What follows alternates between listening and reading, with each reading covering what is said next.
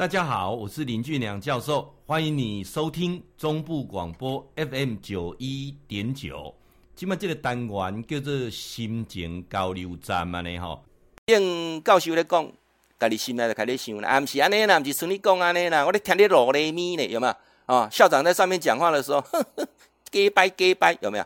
啊，所以老师最长的问题，产生最大的压力，自我的设限，自我的设防，都从自己内在的批评。一个学生啊，你只要眼睛一看他的时候，内心又开始做主观认定，这个学生就是怎样，就是怎样，他又在干嘛，又在干嘛？这过程当中，对班级经营是一个非常大的伤害。所以我先跟各位讲核心价值：当一个老师不能批评啊。如果你要当像孔老夫子这样一个圣者的话，是是不批评的。当一个佛祖的话，佛祖哈，心中啊无挂碍，无挂碍啊，不不有什么预设立场。那当然有其他，我们去怎么样的去透过了解，那等待啊啊，包括呃整个方式啊，我大概来提出啊。目前我们在带班的过程当中，大概归纳起来有十个比较常见的问题啊，譬如说作业总是缺交啦啊，很很伤脑筋呐哈。那我想学国小学生不知道有没有打扫的问题啊，一般国中以上都有啊。打扫的时候呢不认真啊。上课的这个常规很差，超爱讲话啊啊！对老师呢会顶嘴啊？什么叫顶嘴啊？就是插话或者提出不同意见啊，这是老师的定义。什么叫顶嘴？知道吗？插话或者提出跟我不同的意见啊，这点那我们去思维一下啊。反复犯错，错了还要还还还还要说谎，还要逃避啊。然后呢，没有心思在读书上头啊。然后呢，这个教室里面啊有小团体。彼此啊各拥三头啊，还有如果是男女合班的，到了高年级之后必得分明啊，女生很自私，男生没气质，这个是这个是通过老师啊问卷写出来的啊啊，家长意见超多，还会干涉老师的教学啊，这些状况穷穷穷追不舍啊，很很多哈。我来举个例了啊，从我这边举个例来来跟各位分享，人啊最大的功课是什么？来看一下人与人最大的功课是什么？我们来看一下哈。来看一下人与人最大的功课是什么？各位，人生而不同啊，所以呢，何须认同？刚才苏格拉底话已经讲过了，所以人不需要认同，人是需要理解。但是理解是一门很难的功课啊。我们理解上常常会被卡到两个字：对跟错。尤其老师最喜欢讲对跟错。我们来思考一下：这世界上有绝对的对吗？这世界上有绝对的错吗？所有的对跟错。对跟错会因为时空背景的不同产生不同的认定。我简单举个例子啊，现在同婚的问题啊已经不需要讨论了，因为它是合法的，那你只能去接受啊。你有些人还是很排斥说，哎，同婚就是错了，这是什么违背什么天地伦常、纲常、阴阳颠倒什么啊？不管你还得恭喜了啊，这个对跟错哈，你再怎么讨论，这个同婚从以前就这个同同性恋的问题从以前就存在的问题，只是以前。被压抑了，啊，这样了解意思啊？那我我先先讲我自己啊，同婚的态度，我我自己是属于反对的，但是我可以去理解，我我用一种理解的态度，让我非常震撼的一件事情是同婚的那一天，好像是四月二十三号吧，啊，几年前四月二十三号那一天，我到台大的校会馆演讲，都是台大的老师，他们刚好帮他们的院长做庆生。啊，庆生，那庆生的时候，因为我怎么知道是院长？因为我演讲结束，他们办庆生嘛，啊，他就留我下来吃蛋糕。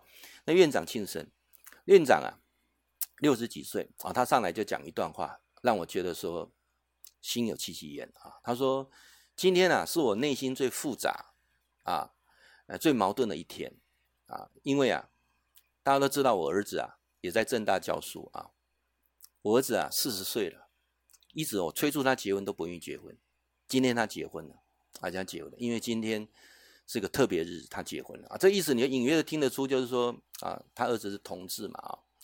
呃，他说我为什么想开呢？就算这个法没有通过，我儿子也不会选择一个女的来结婚。就算这个法没有通过，他跟他还是在一起。当这个法通过的时候，我用一个角度我来想，我儿子未来有一个人可以照顾他了。啊，在法律层面，在精神层面，在生活层面，有一个人可以完全照顾他了。我放下了，我孩子长大了，我我我大概都起起来鼓掌了。我那个感受很深。虽然这个老教授跟我一样，可能不是认同同婚的，但是我们要去理解、去接受。啊，这世界上没有，不要把对跟错陷入这个迷失。现在这个迷失当中，你就你就卡在认不认同，是我同类，是不是跟我同类的人？那就很辛苦了。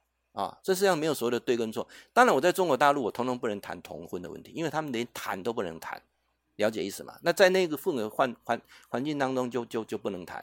在那个过程当中，哈，啊就是支持九二共识啊，而且也不谈这个。所以我记得我们那个每次工作合同的第一条都 写得很清楚啊，你要先写认同九二共识啊，一个中国，然后课堂当中哈不提任何跟专业课程跟课程无关的任何事情。所以大陆现在连蚵仔煎日月潭都不希望你提，啊，就不要提跟课业无关的啦，啊，你教经济，你就教经济教好，你莫去讲，牵牵头讲你有去日月潭佚佗过无？将台湾的臭豆腐跟恁大陆相不赶快，这都不要谈，了解吗？所以在那种氛围的环境之下，啊，我就了解，就不要去跟人家争对错，啊，你这个怎么一党专政不好？那那你就会陷入到一个瓶颈当中啊，人生之间没有所谓的对跟错，人生到最后只有没有。有没有赢？你有没有赢啊？有没有赢？在这件事情上，你赢了没有？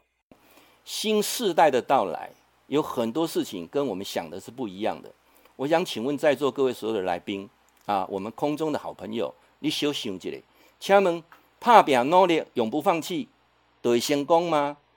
有很多人说，对呀，对呀，哎，只要不放弃就会成功啊啊！只要啊一直努力就会成功。那我现在告诉各位，新的时代到来。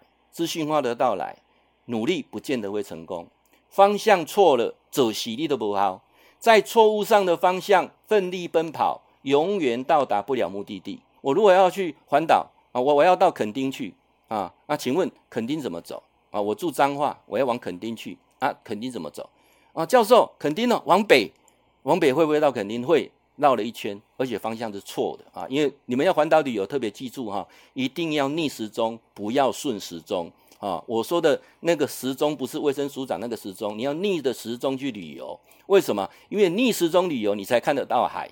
你如果顺时钟旅游，你就看到对方的来车啊！这是一个很重要的啊一个环岛的一个概念啊。那方向错了，你怎么努力都没有用。那第二句话是什么？第二句话我们就是讲说，那。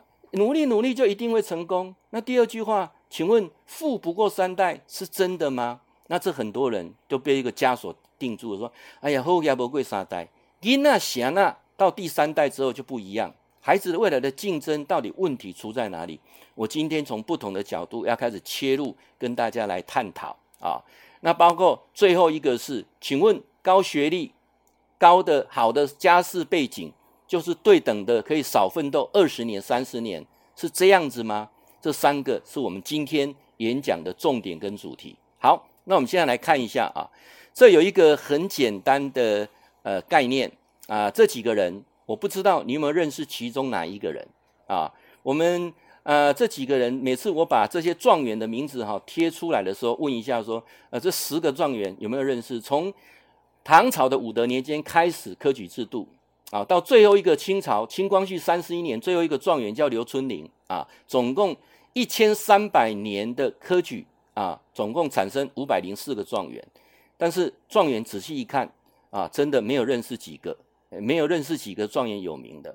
那我们再来看一下，那在学校一直考第一名，会对等成功吗？我刚才讲到说，他的呃在求学的过程一帆风顺啊，一路从建中北一女。台大，甚至到美国长春的名校，然后又好的家庭背景，回到家里来继承主业，或是自己创业，真的会成功吗？今天的重点的重点在这里。那我一样用这个啊、大的数据的统计来跟各位讲，五百零四个状元，我们没有认识到几个。那我们接下来看一下这几个人：李白、李时珍、海瑞、曹雪芹、胡雪岩、左宗棠、和珅啊、蒲松龄、洪秀全、袁世凯、梁世超这几个人。每个人都认识，但这几个人有个共同特色，他们怎样？他们连进士都没考上，都是科举落榜的。包括其中有两个人最特别，有一个人呢，他举人啊，中了秀才，举人连续考了三年举人都没有考上啊，最后放弃了。那另外一个人呢，更特别，他是连参加科举的资格都没有。那家里呢，花了钱帮他买了一个军队中的排长，从排长开始做起啊。最后来看看这两个人，一个人叫做洪秀全，差一点把一个朝代推翻了。这个人他连进士都没有，举人都没有。还有一个人是中华民国的第一任的大总统袁世凯。所以我们才讲说，读书并不是啊，成绩好并不是绝对的。这个年头，各位来看，有钱看到的世界不见得是所有，没钱看不到任何世界。只有读史书，看到世界非常局限。怎么样具备了财富跟知识，那才是今天我们所要探讨的重点。固定时间甲咱锁定 FM 九一点九中波广播啊，新前交流站。林俊良教授伫空中甲您答复问题。